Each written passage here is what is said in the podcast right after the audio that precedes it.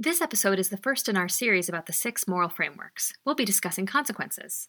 In coming episodes, we'll talk about inner thoughts, virtues, foundational ideals, care, and social agreements.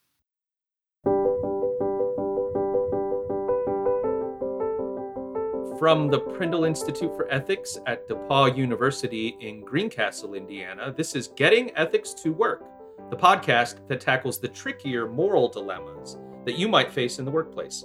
I'm Andy Cullison. And I'm Kate Barry. For each episode of Getting Ethics to Work, we discuss a case or issue and unpack the difficult and often hidden ethical tensions that can make it hard to get along with others at work. And by the way, case is just an ethicist word for story. Now, before we get started, I want to remind everyone that we are not lawyers and are not offering legal expertise. But this is the first of a series of special episodes, and I don't think anyone will think we're offering legal advice.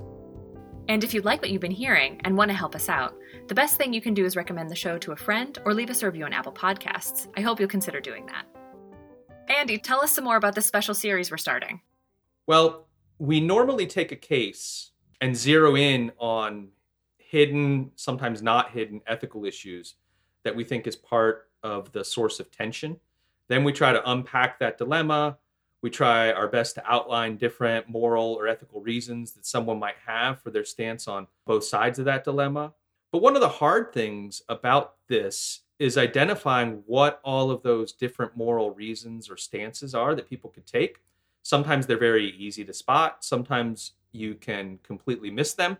And one of the things that really helps spot those reasons is if you know generally the different kinds of categories or families of reasons that people tend to think matter morally. And in fact, almost everything that would make someone get upset about a situation will likely fall under one of six categories.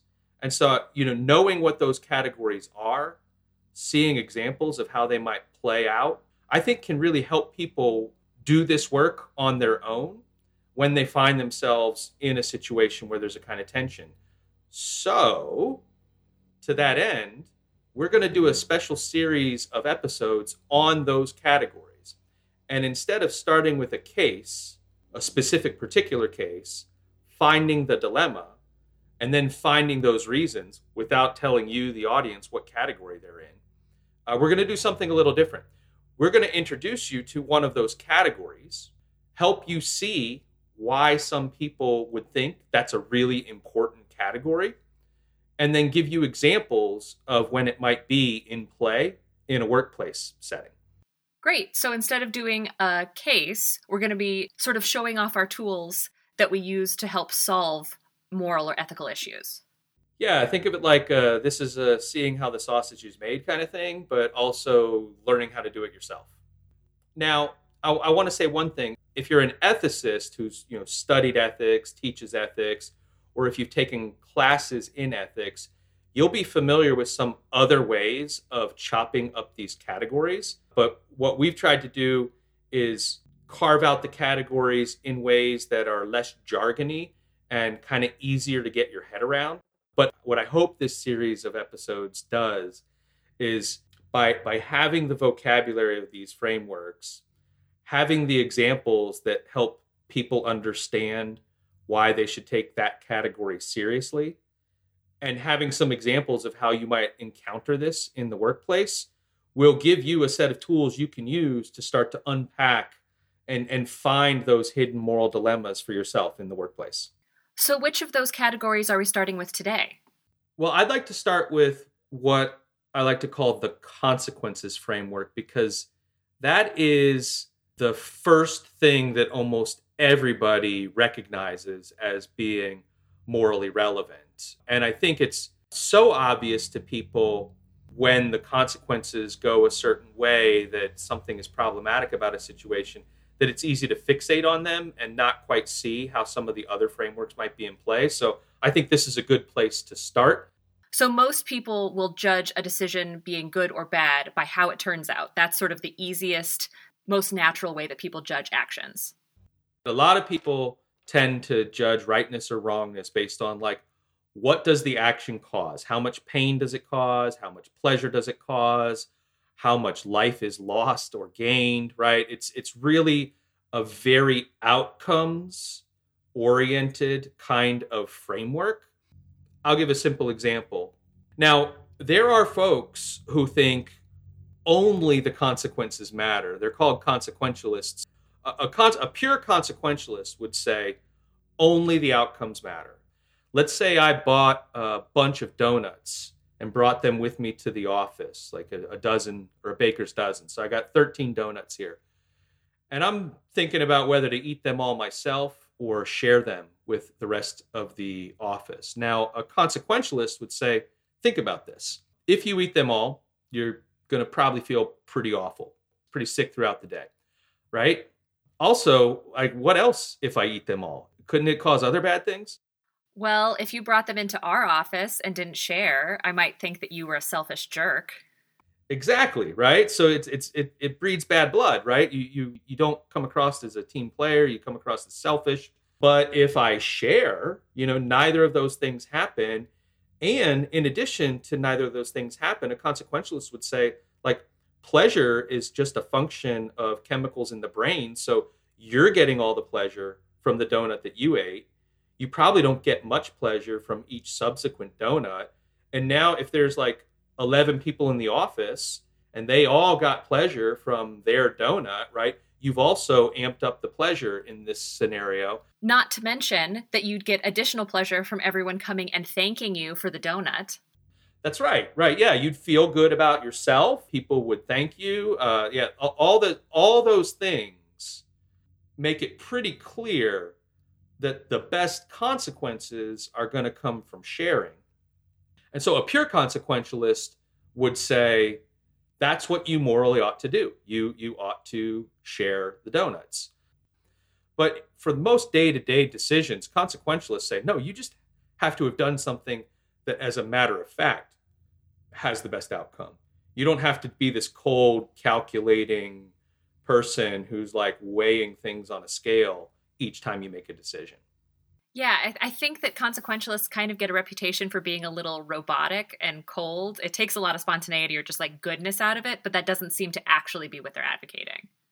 I don't think you have to be a pure consequentialist to make good use of the consequentialist framework when deciding what to do. So I'm, I'm just going to show my cards. I myself am not a pure consequentialist, but I still think there's a way in which you can take the insights from consequentialist thinking to make decisions about what to do on how to make use of these frameworks. Right.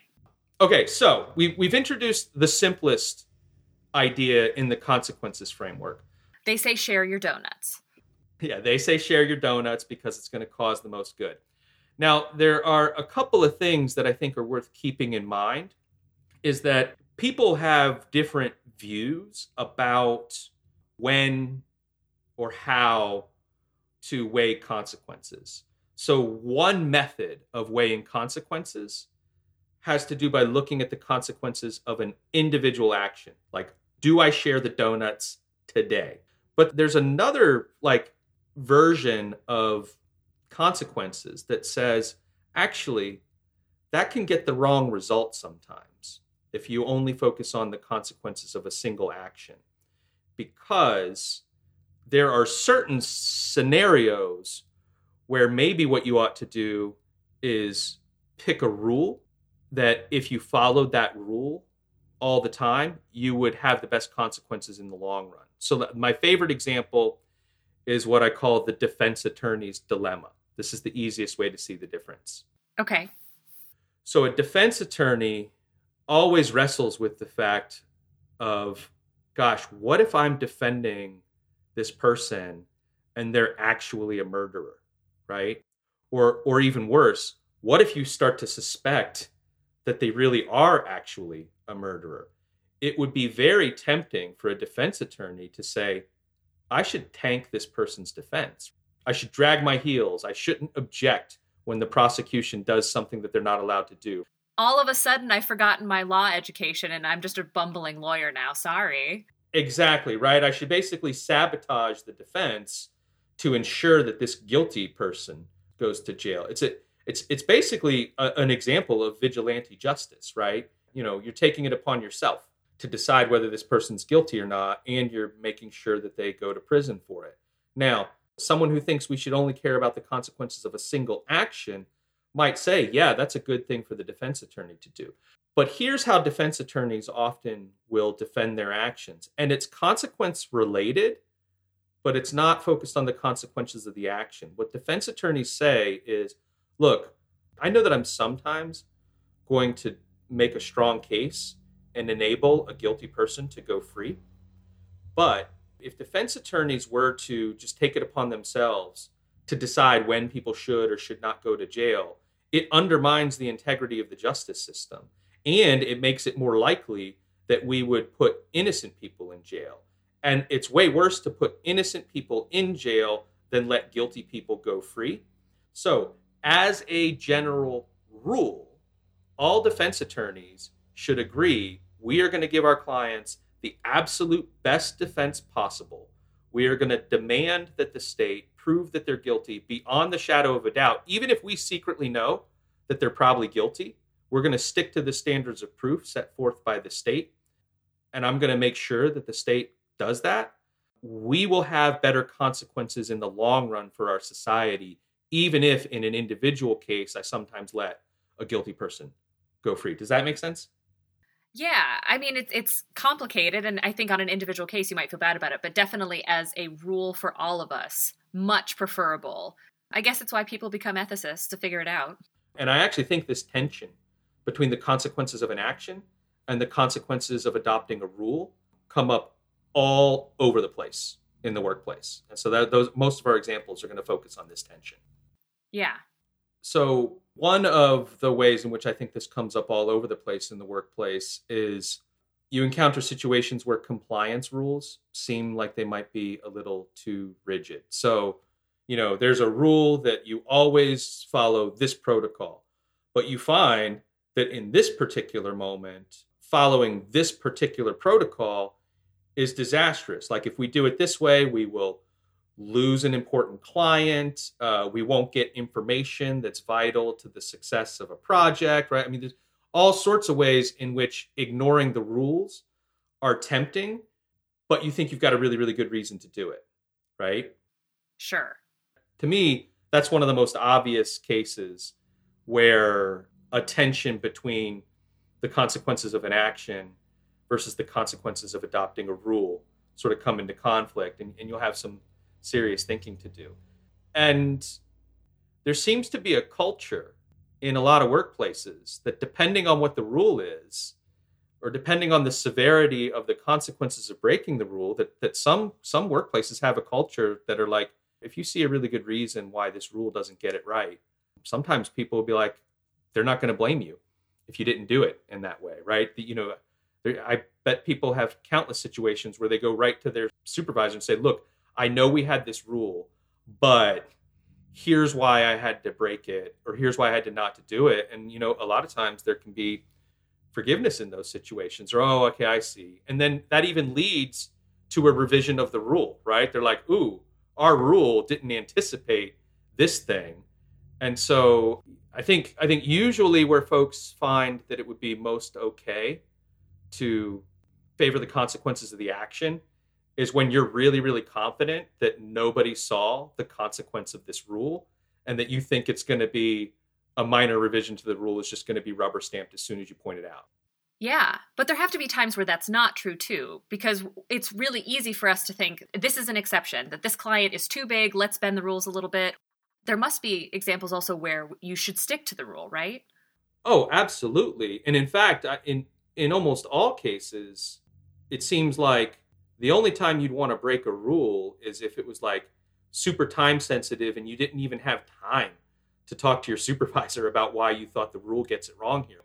I'd say the best thing to do is go to the supervisor and say, "Look, the rule, look how this rule really screwed it up, right? Look how this rule really gets it wrong in this case.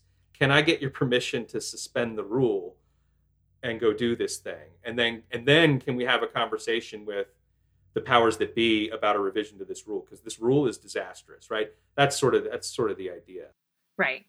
So here's an interesting scenario where there's something that seems really restrictive and really stifling.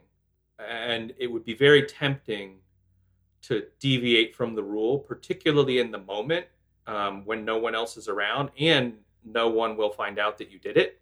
But it should really give you pause deviating from the rule. So here's the scenario a lot of organizations are pushing for things like patterned interview formats, where you ask the same set of questions for every candidate. And you try to keep the conversation limited to things that are relevant to the job. So, what this rules out is asking different questions based on the background of the candidate or just kind of kind of going off on a conversational riff right based on something in their background. So for example you know if you saw that they went to university of michigan and you went to university of michigan like immediately going into bonding mode over that kind of thing and you might think gosh like i'm, I'm not allowed to just like bond over the fact that like we both went to university of michigan wouldn't that be good? Isn't that a sign that we'd work well together? Isn't that like it seems like isn't that personable and t- and treating um, a candidate like a human being rather than an automaton? Exactly exactly. See it's a very very tempting line right? But what this will do is it will prioritize candidates who share your interests and hobbies right? Or background. Or background exactly. Share your interests hobbies or background and so when you try to find those points of what do we both get excited talking to each other about, you are immediately going to completely narrow the pool of candidates to people who are very like you. So from a from the perspective of diversity, equity, and inclusion, while it might be tempting to engage in banter about shared interests, it, it ultimately is going to lead to to really, really exclusive hiring practices. So that's that's one that I really try to stick to rigidly. Like I, you know, we do a pattern interview format, and I try my best to keep things on the rails and and only focused on things that are relevant to the job. There will be ample time for that bonding and team building kind of stuff when the person is hired, uh, but in an interview, it probably ought to wait. When I think of consequences and making choices, I think a lot about short term versus long term and weighing those consequences that things that seem really attractive in the short term but are detrimental in the long term or vice versa. Those seem to come up a lot in the workplace too, right? Absolutely. This is the other tricky thing about weighing consequences. It's very, very easy to prioritize short term gain without thinking about long term kind of issues. I mean, this this happens in professional life. This happens in our personal life. This is our our whole struggle with willpower for ourselves is the short term gain of whatever in the moment would make us happy versus the the long term kind of ensuring uh, a lifetime of happiness or ensuring happiness for our future selves. Uh, corporations struggle with the same thing, and that tension right there is again a tension between basically the consequences of individual in the moment actions uh, and things that could yield benefit right now versus the consequences of adhering to a kind of policy or general practice that has better long term sort of returns on consequences, so to speak. And I'll, I can give a couple of examples. Sure. Let's let's say that it's a tough budget year and we're thinking about implementing sort of austerity measures and layoffs are on the table. And you're really really concerned with like the quarterly results that your shareholders are going to be looking at. And so what you're thinking is maybe we can avoid some layoffs if we just implement some some austerity measures. And so we don't lay anybody off uh, but we cut back on spending on x y and z and we cut back this budget in this way. And and that looks like an action that's going to yield the best consequences, particularly in the moment. And seems really um, concerned about your workforce, right? You don't want to lay people off. Of course, that's a good thing. Absolutely, you don't want to leave people in the lurch. But if you did this every single time, like if every time you had a budget crisis, you considered whether to do austerity measures or whether to lay people off, and you did that every single time, then you'll basically never have the cash or capital or investment in the kinds of things you would need to continue to keep the business afloat or foster the kind of innovation that might be necessary to stop having budget problems every year. And so this is a kind of tension again between the consequences of a single action versus the consequences of what happens if we made the decision this way every single time. Right. So you might have a larger workforce, but you also may stagnate. And if the company closes down, the people that you laid off lose their jobs anyway. And so does everybody else in the organization, right? So the solvency of the company and being able to continue to employ people from adopting a rule might put pressure on you. And again, I'm not saying which of these is the right way. I'm just pointing out that this is a key tension within the consequences framework and another example of how the consequences of a single action might be in tension with thinking more about the consequences of adopting a kind of rule. The thing that comes to my mind is pollution, that um, many companies will, in the, I mean, not even that short term, will pollute because it is cheaper or an easier or they have plausible deniability that it's really not that damaging. But then in the long term not only have they destroyed the environment around them but their name is probably poisoned as well that like i don't want to buy from this place because look what they did. I, they're only famous because there was a pollution disaster. It may have seemed smart in the short term but in the long term you've destroyed your public image. You know here's here's another good example uh, where the consequences of an action and the consequences of a, like a compliance rule run into tension let's say you could land a contract really quickly if you could just use this one bit of technology that has not yet gone through your IT department's network for security review. And you say, forget about it. I'm just going to download this thing and I'm going to use it because, hey, this is a big deal client. And, and let's say you were lucky and the thing happened to be a non malicious piece of software and it happened not to disrupt the network. You might think, great, the consequences of that particular action turned out to be really, really good.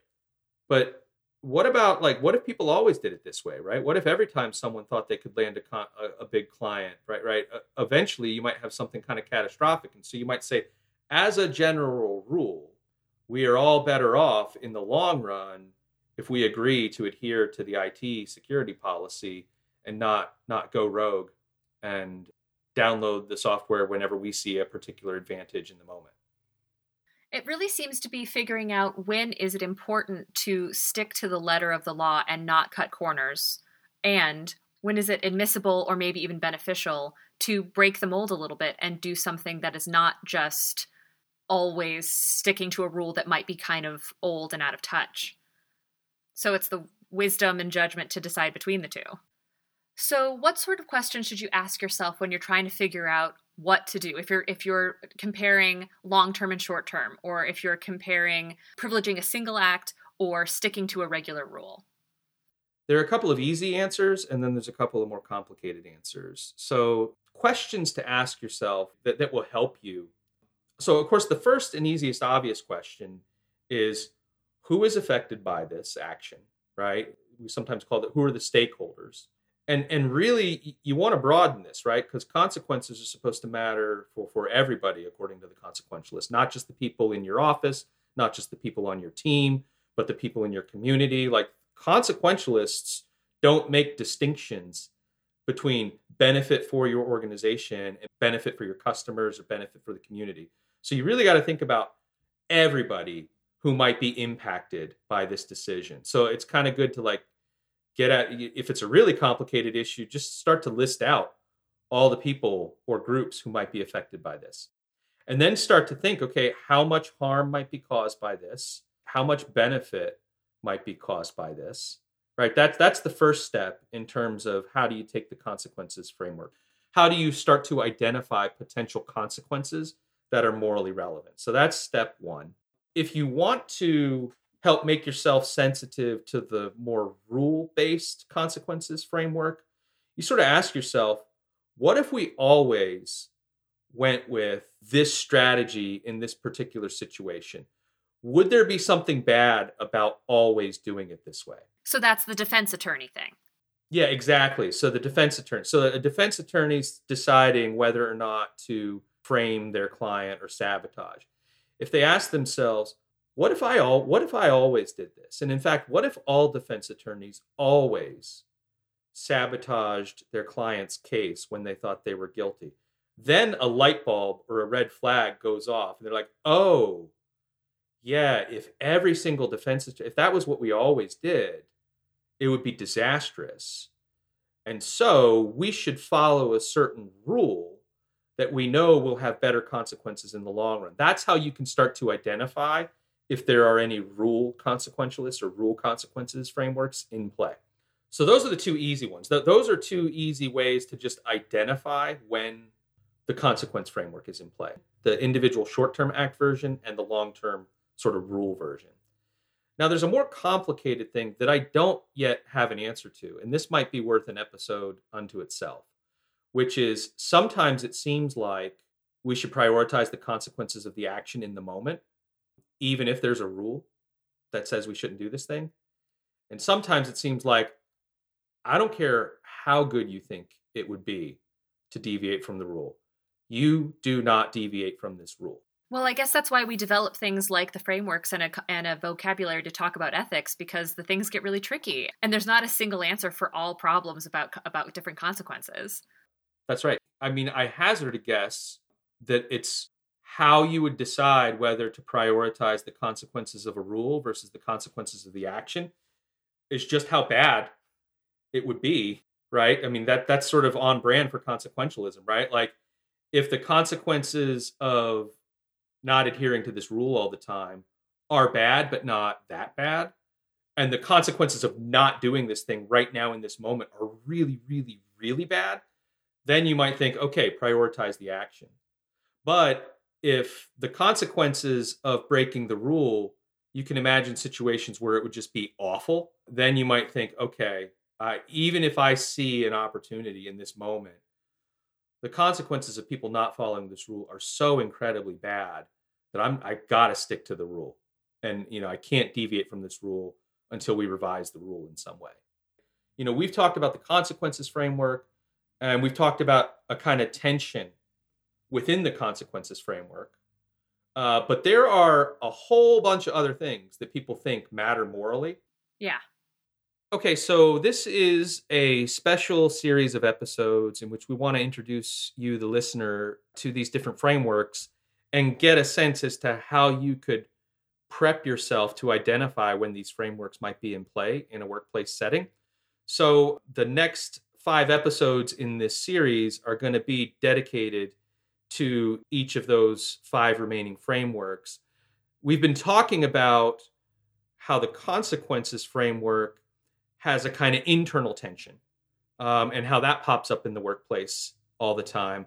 These other frameworks are basically responses to the consequentialist who says only the consequences matter. And so, what we're going to do is we're going to juxtapose these frameworks to the consequences framework, and in some cases, some of the other frameworks so you can see how these tensions might arise between these other non consequence based frameworks and the consequences framework. We're going to give you a variety of workplace examples where these other frameworks uh, tend to be clearly in play. So I hope you enjoyed this one and uh, stay tuned for the others. Thanks so much for joining us as we try to get ethics to work. I'm Andy Cullison. And I'm Kate Barry. If you have a dilemma or tension that you're dealing with in the workplace, email me at katherinebarry at depauw.edu and maybe we'll talk through your issue on the air. I really hope you take Kate up on that. I also hope you can take some of what we've discussed here and get it to work. If you want to learn more about what we talked about on the show today, check out our show notes page at prindleinstitute.org slash getethics2work. That's all one word, get ethics to work. Remember to subscribe to get new episodes of the show wherever you get your podcasts. But regardless of where you subscribe, please be sure to rate us on Apple Podcasts. It is still the best place for us to meet new listeners. Getting Ethics to Work is hosted by the Janet Prindle Institute for Ethics at DePauw University in Greencastle, Indiana. Our logo was created by Smallbox. Our music is by Blue Dot Sessions and can be found online at www.sessions.blue. Our show is made possible with the generous support of DePauw alumni, friends of the Prindle Institute, and you, the listeners. Thank you for your support. The views expressed here are the opinions of the individual speakers alone. They do not represent the position of DePauw University or the Prindle Institute for Ethics.